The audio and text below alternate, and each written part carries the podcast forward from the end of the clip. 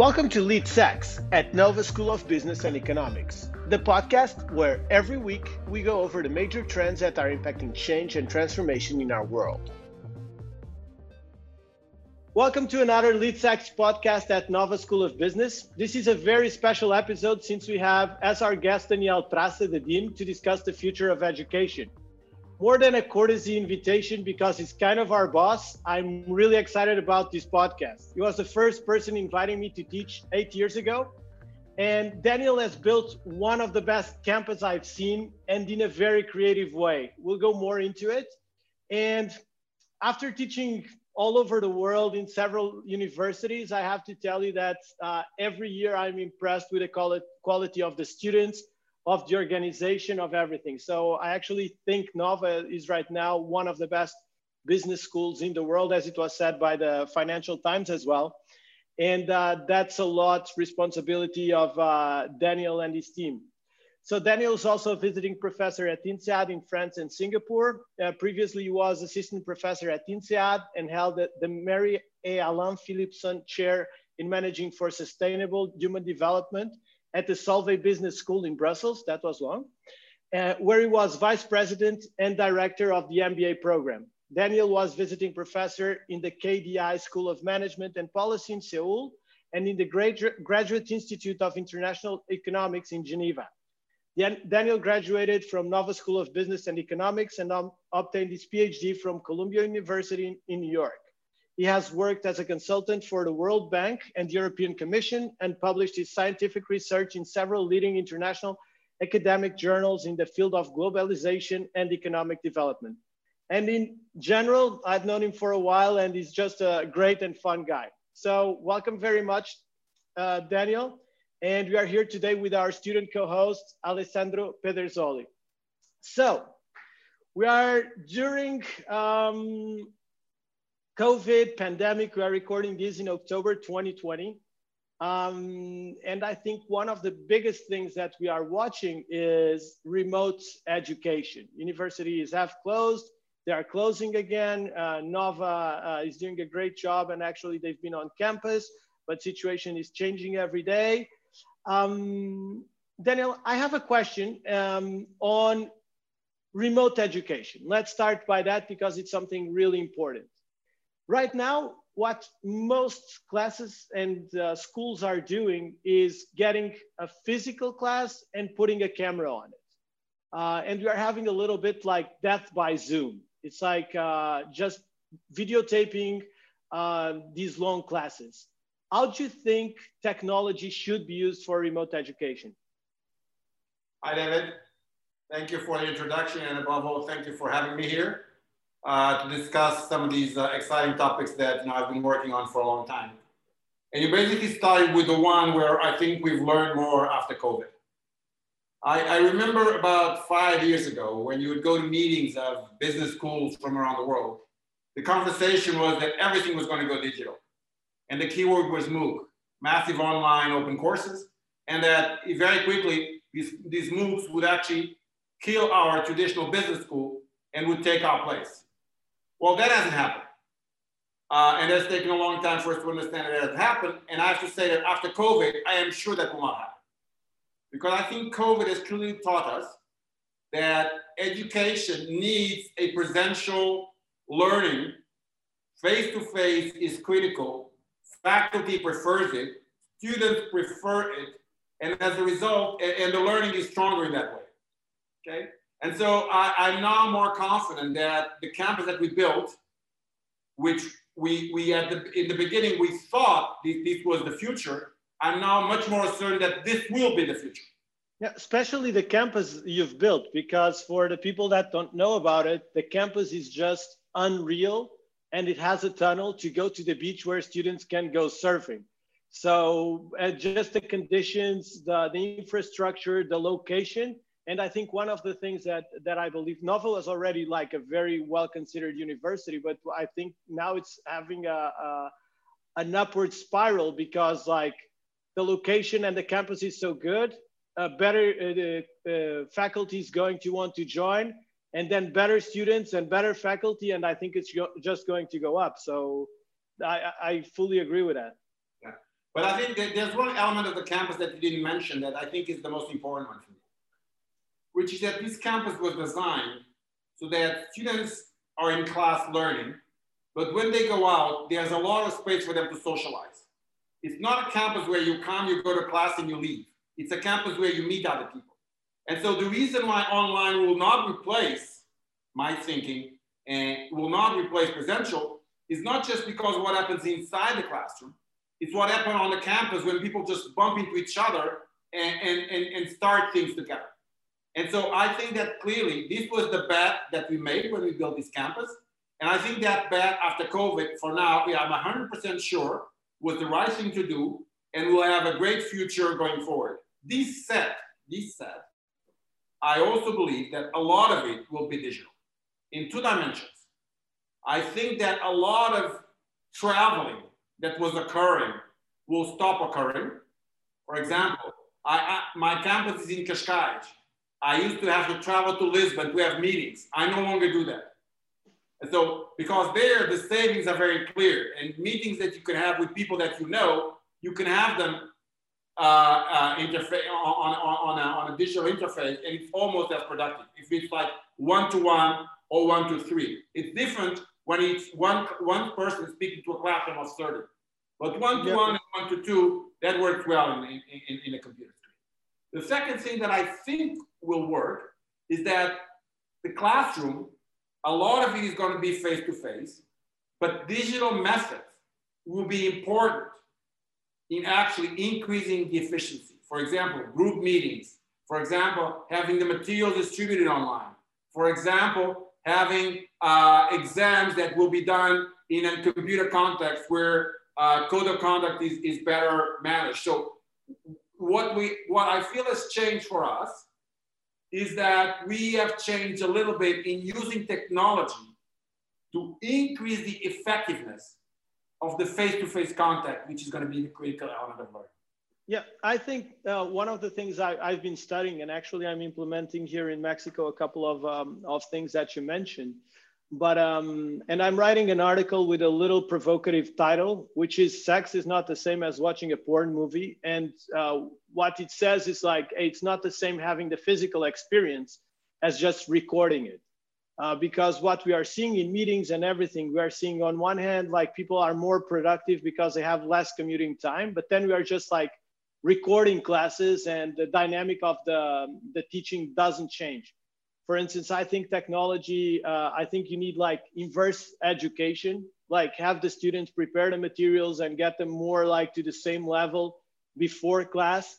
I really believe um, in a, a adaptive education while you're basically just regulating the level and the class be more a, a place of discussion. And then even the interaction, which uh, what I really don't like about Zoom is that it's just very dull, and you're not taking advantage of um, of the um, of the technology in itself. Like having more questions, have people participating. One thing we are trying out now as well is with uh, VR. Uh, and actually, we had a, a really interesting uh, podcast with this um, guy from um, Lucid Reality Labs, and uh, they are doing also classrooms in virtual reality so I, I agree with you, like putting together this technology that makes the digital class really a digital class and just not a recorded uh, physical class. Now, but how was how was the change process? Because this podcast was a lot of change. So from how much warning did you have that you had to go remote? How well prepared were you? How did you go around and make the change in the university? Well, that was that was one of the critical elements. So on the 12th of March, I found out that we had one student that was infected. The 12th of March was a Thursday. We had started preparing to plan. And I had one student infected. And it was, it was 10.30 in the evening when I found out. And at 11.40, 11, I think at 11.30, I decided we were going to shut down the campus. So okay. I spent an entire evening without sleeping, preparing, drafting, and basically calling the security guards here to send everybody home at 2, at 2 a.m. So this is in real time. I'm telling you this in real time as we are deciding, we're implementing. And then on the morning, that morning, I sent an email to all the faculty saying, we're going to go online. This was on a Thursday. We're going online on Monday and just do whatever you can. You know, use Zoom, use BBB from uh, Moodle, use Teams, use whatever you can, go online, speak to students. And the faculty was amazing. And the faculty was amazing in basically being flexible and coming up with solutions, right? That, this was the first part. And, and, and the students were tremendous in understanding this had to happen and being very understanding, okay? And, and because the students, I think I think just on that, like because the students at the end they are paying for uh, a full experience, like you said, like one of the things you believe it's more important in the campus is the whole social experience, and right now they that part is kind of kind of lacking. How, how's, how has been the reaction of the students, and how, right now, is there any workaround? So right now we're back on campus, but at that time, I think when the crisis hit, everybody said, "Listen, we have to come to this together. So I, could, I, I, I was communicating on a daily basis with everybody, explaining why was happening, why we were making these decisions. For example, we decided very early that regardless of what would happen, the, the rest of the semester would be completely online. And I explained, we have students coming from Italy, from Germany, from France. These people need to go home and they cannot go home thinking they have to come back last minute. So this is the reality thing. We need to have certainty. There's already too much uncertainty around. We need to have transparency. We need to communicate. So we went online very quickly and we went online for the rest of the semester and that was it. And it wasn't perfect, but one reason, for example, I had a student coming from Germany uh, on, one of my one of my breakfasts with students, and she was saying, "Well, what happened in Germany is that the schools we went home, and it took us two weeks to actually get classes going again." right? And so, eh, so, eh, but this was the first moment. The first moment is all hands on deck. We do what we can, but we need to get make sure that these students don't waste time. So we need to basically get them back in the classroom. It's not perfect, but it's better than not having. And this was the entire first semester. The second, when, when, when we went on the vacation, we realized we need to come back. And so we planned everything to make sure that we would be able to come back on campus come September. This meant making sure that we, we got some help in making sure that the campus was as safe as possible, having very strict codes of conduct to make sure that everybody on campus is wearing masks, and, and creating our own systems to protect students. For example, we, we, tra- we ourselves trace all instances of contacts of students, and we send students home if they've been close contact. We don't wait for the authorities to do this, right? So all these, and at the same time, we work on the dimension of safety on campus, and we work on the dimension of improving the, the digital experience. Or on the digital side, as I said, most of the stuff is on campus, but in order for the campus to be safe, we cannot have the same capacity. We, we have to put fewer students in each classroom. So we have to blend on campus with digital. And on the digital side, we did one of two things. We had what we call temporary digital. We call it remote learning. For example, for the bachelor program, students have one class on campus, one class at home. This will go away once COVID ends. Okay. But, we also, but we also have digital transformation. For example, in some of the big master's courses, we did exactly what you suggested. Blended, uh, blended learning, where students, the faculty no long, is no longer remote low quality, is high quality with videos that the faculty has produced over the summer so that students do some of the sessions, they look at the videos to catch up, and then they come to class level and ready to discuss. Yeah. And this will stay even after COVID. So we're not just using, we're not, we're not just reacting to COVID by putting some classes that because of space we have to be online, part of it is remote, but we're actually leveraging COVID to increase the speed of change that couldn't have been otherwise. Universities are institutions that do not change. And, and that's, so, and that's one that's actually one of the um, one of the um, one of the questions I have for you because like uh, I've been with you guys for eight years now, and uh, I've been on private universities, in public universities, in Mexico, in the US, and so on. And, and there's something that I'm pretty amazed. Being a public university and being a university, which usually they are famous for not changing, how did you manage to create like a dynamic team the way you did? Um, and also like if you can tell us a little bit what you came up with the solution for getting the new campus, the financing and everything, because I, I find it pretty innov- innovative. So how, how did you actually get on a public institution that usually they are famous for being extremely bureaucratic, slow, people sometimes not caring their, uh, that much. How did you get that culture into, into the school? And then actually that ends up in uh, these ex libris that is the, the campus now. So I'm, I'll say two things. I, I, I, I'm one of those, I don't, I'm not, I, I don't have a much institutional sense that private versus private or public. I think it's about people.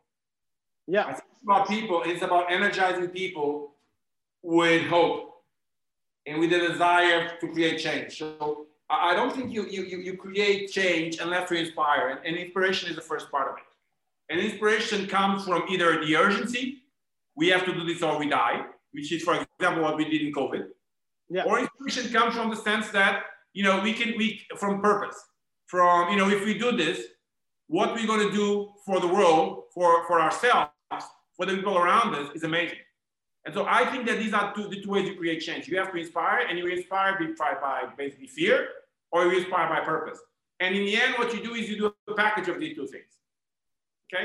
And so it, I think it's about leadership basically. And so it, it, I, I don't know, I cannot give you a recipe, but I know that if I cannot, if I could not deliver this, I wouldn't be here because, you know, even for myself, purpose matters. And so unless I am here feeling like change is coming, we're growing, we're changing universities, and above all, I speak to my students and I feel that they are inspired themselves by the school and what the school represents, I wouldn't be here. And I think in the end, as schools, we have to have that feeling, as, as, as school administrators, we have to have that feeling that our students are inspired by the school. They're not just here because it's a good degree that, is top on the Financial Times. They're, they're here because they're inspired by what the school represents, by what the school does, and by what they are learning. So what are your what are your KPIs? How do you measure a good university? Because what uh, in your opinion how should like a student uh, or parents that are helping their kids uh, making a choice what do you think it's like what are the kpis for you that uh, make a good university a good school? I, I, I think ultimately is the journey of the student and by journey i don't mean just what they learn. What they learn matters but it's the journey on their road to purpose. Because I, I, am one of those that believes that without purpose, life is some, somewhat empty. And so yeah. my desire, I mean, I always, my, my, my, my values and, and, and when I, when in a school and the value that I think we need is our responsibility towards students, it's about purpose, it's about responsibility, and it's also about skills, right? And so if you ask me, for example, we, we, we created this thing last uh, two years, which was called the Academy of Purpose. And, it's, it's an idea that has been brewing and eventually will come to life and will at a grand scale because I think that we live in a world where you where you know there's just too much volatility, uncertainty, uh, lack of hope, and universities need to do this. I think we need to change our social responsibility. We're no longer just places where students go to learn skills. We are places where students need to go to learn to figure out, you know, once they graduate, once they move from students where basically someone is telling them what to do to a time where they're actually going to figure out what their, their role in society is, what their role in life is, we need to help students make that journey. So my KPI, and I, I still can't measure it, but if I could, is really what percentage of my students gets out of this and come back, comes back to me and tell me the time that I spent here has allowed me to figure out really what my life should be about and to have the energy to go after that. Now, yeah, so you're basically you're after you're supporting students to become the best versions of themselves as people, not just uh, amazing professionals, like uh, many people believed in the past.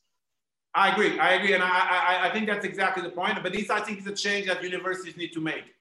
I think it's a change that comes with our times. I mean, we move from times where people were set up for a career that career would be the same company, probably doing the same thing. And so, and, and, probably doing stuff that their parents had told them to do. because life, the world wasn't changing this fast. We now have a generation of people that no longer feels like they want to do exactly what their parents expect them to do, are going to change lives, and probably they're going to change careers many times in their life, where they have opportunities anywhere in the world where they can choose. There are just too many options. And when you have too many options, if you don't have a sense of who you are and where you want to go, that is a sense of purpose, you end up being someone who's going to choose your path. And I tell them, the worst thing about you not choosing your path is someone else doing it for you. And so we need to basically work on this. Now, this is a big challenge, David, because what happens is that most universities have not been designed, most faculty has not been trained to do this. And so my challenge at the school, and, and you talked about change, you talked about innovation. My challenge at the school is to inspire each one of us to seek ways to create this. So it's basically innovation, innovation, innovation. It's innovation driven by purpose and purpose driven by innovation. And so that's the way I think schools need to be these days. If I can, I, I could do this because I found a tremendous environment here at Nova. Had I not found it, I wouldn't have been here. Yeah, you know that um, at the at the beginning of the the course of digital strategy and transformation, the first class they were it was the first class actually for many of them of the masters, and I didn't know at the time. But um, I think a, a, few of I had some clients calling me from Mexico. Hey, people are crying in your class. I was like, okay. Uh, but uh, we did a really interesting uh, exercise that was uh, every student had to come to the front, and it's like, okay, how do you want to change companies and do digital transformation and all these things if you can't start by changing yourself? So all of them came to the class, and Marika and Alessandra were there, um, and uh, they had to speak about their biggest fear, and they had to uh, commit to the class what they would do out of their comfort zone during the the next uh, couple of weeks, and uh, we had some pretty interesting uh, results and and the idea is exactly that. It's like not only it's how people can start to get out of their comfort zone and can start changing and they can have like um do, follow follow a little bit who they are and get to know who they are as well. That's so um what we want to do this is what we want to do in the academy of purpose. It's basically go to back to the why and the why and the why and the why. Why am i afraid? Why am i doing this? Why am i making these calls? Why am i learning it? why did i come to nova yeah. Why why do I have friends? It's the why, the why, the why. And so, and this is the, for me, this is one of the big projects I still want to lead. I still have two years on my term. This is one of the big projects I still want to want to want to leave done. Yeah, we are working. Uh, I've been working in four in four dimensions uh, in education, and the four dimensions are the mental, which is more like the hard skills, and then the the physical, which is like if you have a body that is like a car for your whole life. And if you want to be a top performer, you have to keep it in shape. Then the other one is emotional and spiritual. And basically, how we can support people develop these four areas to become the, the best version of themselves for them so that they, they feel good. Now, there's also like something that I, I, I try to mention a lot, which is digital personal transformation. And yesterday we were recording a podcast um, and we were mentioning that due to AI, automation, and so on, according like to McKinsey, I don't know, 30 to 60% of current jobs are going to disappear the next um, 10, 15 years. How do people should prepare for what's coming? Because like even like the jobs that are very trendy now, like digital marketing, most likely they will be completely automated by algorithms in uh, in uh, 10 years? What you suggest? That's a good question, David. I, I think, again, um, I come back to purpose because I think, I think the way you, what you asked is important. I think the world will be changing so much that you clearly need to have a sense of who you are. Otherwise, you're going to get lost very, very quickly. And so having that, that North Star that guides you through your life is critical. But in terms of pure skills, and, and, and, so I think this soft stuff becomes very important. So the, this north thought sense of purpose, the ability to learn, the ability, the adaptability, these kinds of things to make sure that you're open enough to, to change all the time, to constantly change and put yourself. So these very soft stuff, I think is going to be very defining uh, element of success. In terms of more specific skills, I think we, I think there are two states, there are two phases. One is the, uh, the, the medium term, that is over the next three years. The next three years are going to be very digital. Uh, so, I mean, we, we just launched a master's in business analytics. We have courses in business analytics and machine learning in all, uh, in all the master's programs. And so we're now allowing students to get these skills. Okay. So, uh, but I don't, I think this is going, this is going to have a half life of four or five years. Yeah. Five years, this is going to be a commodity. Yeah. Because I think most of our students, they need to understand, you know, what machine learning is, how it works, but then they're not going to be able to crunch it because very soon it's either going to be crunched by engineers or it's going to be crunched by machines themselves. Yeah.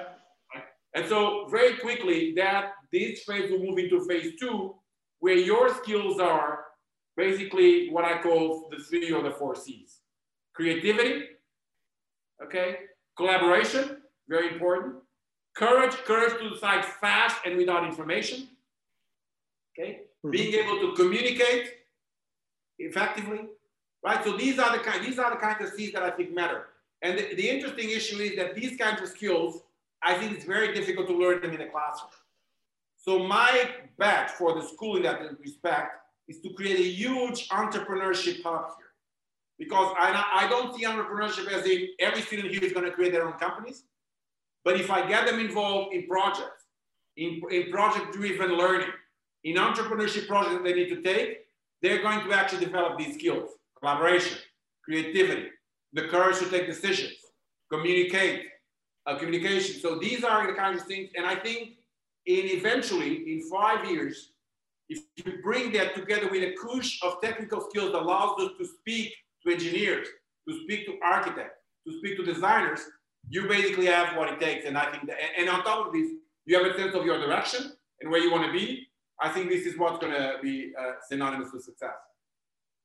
So I really perfect. like this. Alessandro. Of, yeah, sorry. I really like this concept of uh, student-centric model, where like uh, the aim is to try to improve the experience of the of the student. And as a student, I think um, we are already seeing some trends. For example, um, it could happen that a higher flexibility of uh, the courses or um, a more uh, integration between education and work could, uh, could improve the, the educational journey. And so, do you think the lifelong learning could be a thing in the future? And how do you think this trend of personalization could change the way courses and programs are designed? So I, I, think lifelong learning is for sure, I mean, it has to do with the notion of, of the world changing so fast and you needing to be kept up to date. I think lifelong learning relates to one element that I think is very important that I call the unlearning. And unlearning is going to be as important as learning. That is your ability to base, and it's not easy at all, right? You, you think something is true, and that something may not be true eventually in your life. And you guys are very young. But when you get to David's age, it, it, you're going to basically assume that all that you've learned is true. Right? So lifelong learning is the ability to keep on learning, but also the ability to unlearn and change. So it's change, change, change. It's your ability to change. Right? And so I, think you have you have a great master in change with David because he is a man that is constantly changing through his life. Maybe a bit too much, no, David? well, some people might say that. Yeah. I'm fine. But and so, but it, it, I think this is the kind of change that we're going. Your life will demand from you. It's not even your job. Your life will demand from you. So this is one thing. The second thing is, as you learn. How'd you go? Just one one quick thing, because I think unlearning is a really important concept. How'd you go about unlearning? Myself yourself and how would you recommend for people to go about unlearning because i, I think never, it's really never like, be sure. Never be sure Dave. never yeah. be sure. You need to basically realize that everything i tell my students everything that i teach you here everything that i discuss with you i am just a guy speaking. That's it. I am a little bit more experienced than you but I, I don't hold the truth. I'm not teaching the truth here. The truth it doesn't exist. What exists is learning that is useful, that inspires you, that leads you to change, that helps you solve problems. right? And, and, and, and this is very important because we, universities were set up on this concept of truth, that there's some truth associated with knowledge. There isn't. There isn't. You know, today we're wearing masks. Four months ago, they still did not wear masks. Is this a problem? No, we've learned. They weren't useful before, they're useful now. Right? Let's not be the, oh, you, you, you changed. It's okay. It's okay to change. Right? And, and, and this means that you need to look at everything that happens around you with the notion that nothing is forever. There's no such thing as truth. There is knowledge in your mind that is useful or unuseful, that is inspiring or, or, or, or not inspiring. If something is not inspiring you, keep it out. Right? You, be, be, you have to be more utilitarian, pragmatic with, with the stuff that goes on in your mind. But how do you, but um, persistency and actually like uh, being able to stand like periods that are not very comfortable, actually like a lot of change happens when you're feeling uncomfortable. So how, how should people differentiate between this is not inspiring me and this is like the natural learning curve? Like when you're learning, for instance, to snowboard, you know that the first three days you're going to be hurting a lot and then you start enjoying. But often you have to go through this. David, how do we confuse inspiration? How do, you, how, how do we differentiate inspiration uh, uh, from the period that uh, you need to go outside your comfort zone? Because, yeah, so how, how do you separate inspiration from comfort? Right? This is your question. Yeah. And I think the two things have nothing to do with each other. You know, if I wanted to be comfortable, I wouldn't wake up at six in the morning to, to do my to go to go to the gym or then to come here to work. That's not comfort. But I know it's something I have to do, and it has to do with the way I want to live my life because I sense the purpose. This is the way I want to live my life because I know how, how I want to live my life. I wouldn't be standing here the hours that I do. It's just a notion. That's why purpose comes. Purpose comes from the notion that you know how you want to live your life, right? And, and if you know what you want to live your life, it doesn't always have to be comfortable, but it makes sense to you. Yeah. Right? And I mean, what I'm talking about knowledge is that it makes sense to you. You know, these things, these, these, I mean, today, for example, you know, you have this big debate, you know, what is the role of companies? What is your role in society? Is it about making money? Is it about, as a CEO, what choices should you have to do? Eventually, you need to feel comfortable with them. Because one thing is for sure, most of the stuff that happens to you in your life, it just happens. Mm-hmm. And what you take home every day are the choices that you've made. And so you need to feel comfortable with those choices. And for this, you need to have that sense, you know, this is what I want to do. This is what I think it has to be done. And I am comf- I am at ease with this. Right? And so again, so and, and if this was true, I think in our parents' generation, but was much less so because you know there was a lot of predictability. Now I think this is fundamental for these kids. Got, they can do whatever they want, but they need to figure out what they want and why they want.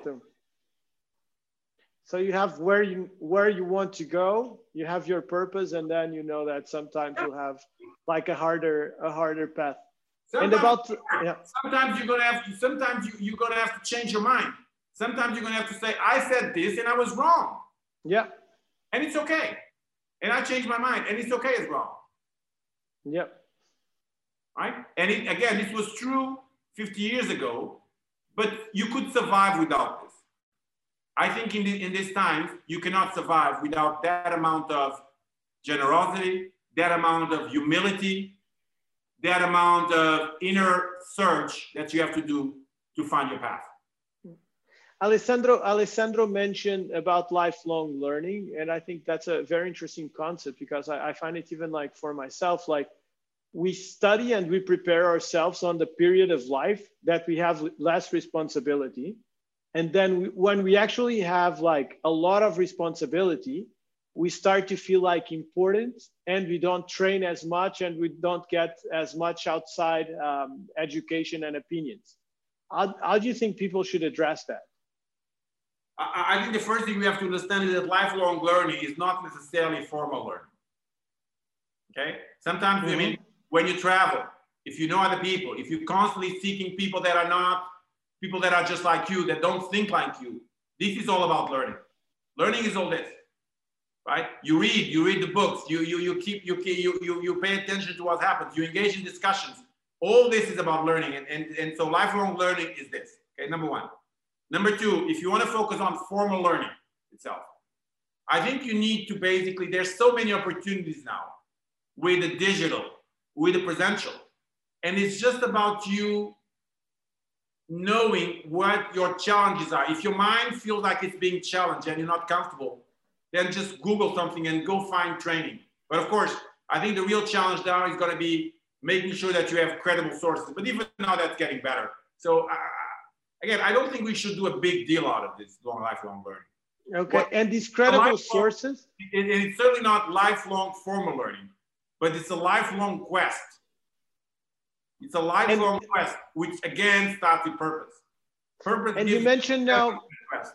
And you mentioned, um, and and um, I'll give the the questions to you after Alessandro. But you mentioned now about like the right sources and so on how do you see like um, a little bit the role and it's almost competition as well from um, i don't know companies like coursera or udemy or even other companies like google and facebook especially google that are going a lot into education and giving online content and so on how do you see a little bit the role of that do you see do you see that the need you told like it's definitely like a, um, an experience going to university I think but no. you see like it being replaced. The initial point. So I, I don't. I, I five years ago, everybody was tremendously concerned about those guys.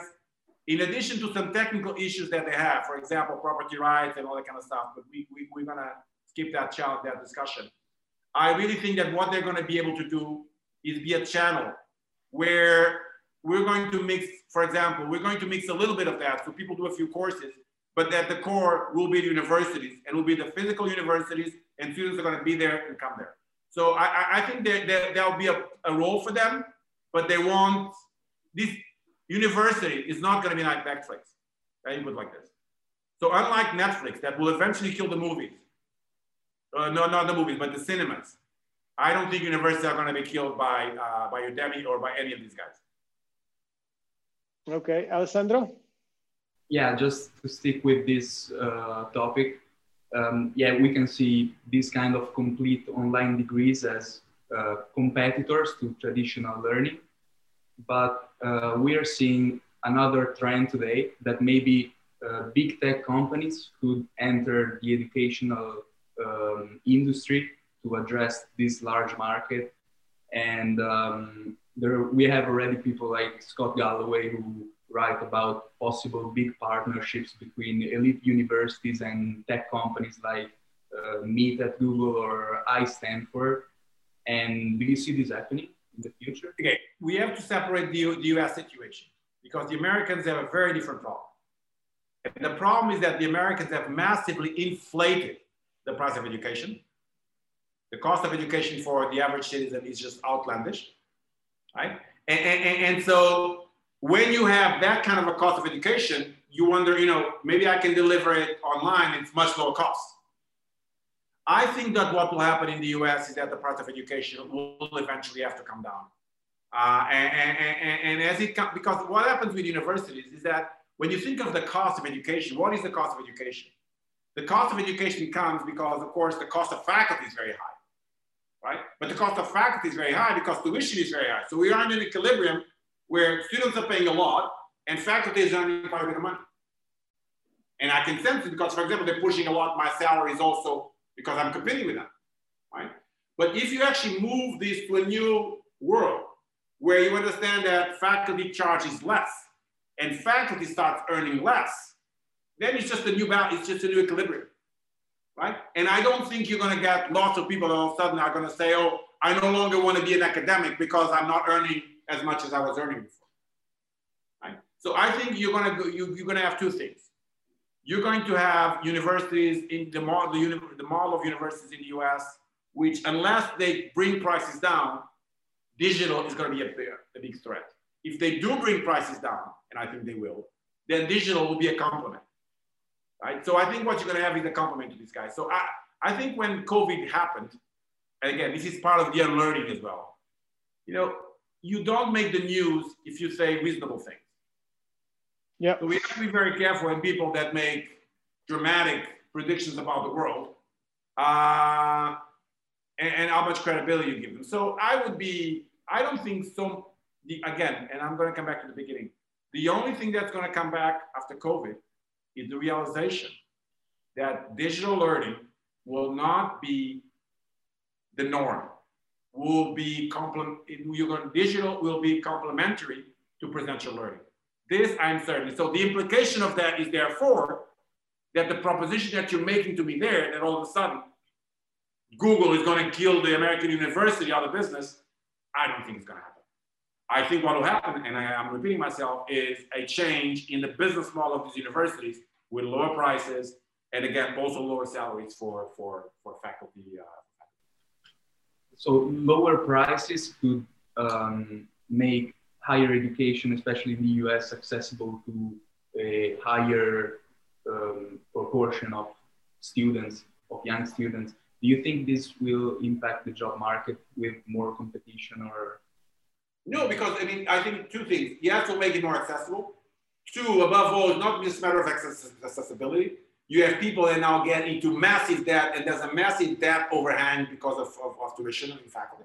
And that has to, I mean, you cannot have someone that, in order to get a degree, basically has to mortgage their entire life. It's, it's worse than buying a house. It just makes no sense. Right? So lower price will help you address this. And I think will help you democratize education. And, and, but that's a good thing, I think, because you know it's not like in the end you have too many graduates. I mean, in the in the future, in the day that's coming, you're going to need even more and more graduates because universities, again, I come back to the beginning, will be the place where you will find these skills, this purpose, this sense of where you want to, what, this finding yourself that we've been talking about. And so the role of universities as places for preparing our youth for the future will increase, will not decrease. So you need to get more people educated. Daniel, we are getting um, we are getting to the end of our podcast. Um, just one last question. What's your like dream pet project uh, for Nova for the next couple of years? Two, the innovation entrepreneurship ecosystem we want to create here and mash it with the curricula. I want every student that graduates from Nova to have a sense of how to be an entrepreneur. Not because they want to become one, but because I think this is the only way for me to develop collaboration, creativity, communication, courage. So entrepreneurship for us is going to be a school. And I want to create an ecosystem here in this school where they don't actually go to do this outside, but the companies are here on campus doing this with them. That's one. The second is the notion of purpose and making the Academy of Purpose something that really is effective in helping each one of my students figure out what on earth are they here to do throughout this life? And what will they like to do when they die what would they really like to be, if people say about them uh, at that moment? Okay, thank you so much. Looking forward to to seeing those projects, and um, and it's always a pleasure, like to to be part of the team. And congratulations on the amazing campus and amazing uh, university you're building. This was the Lead Sax podcast, and it is produced by Marika Agelberg, Marius Busen, Felipe Santiago Lopes, and David Bernardo Santo. We'll see you next week.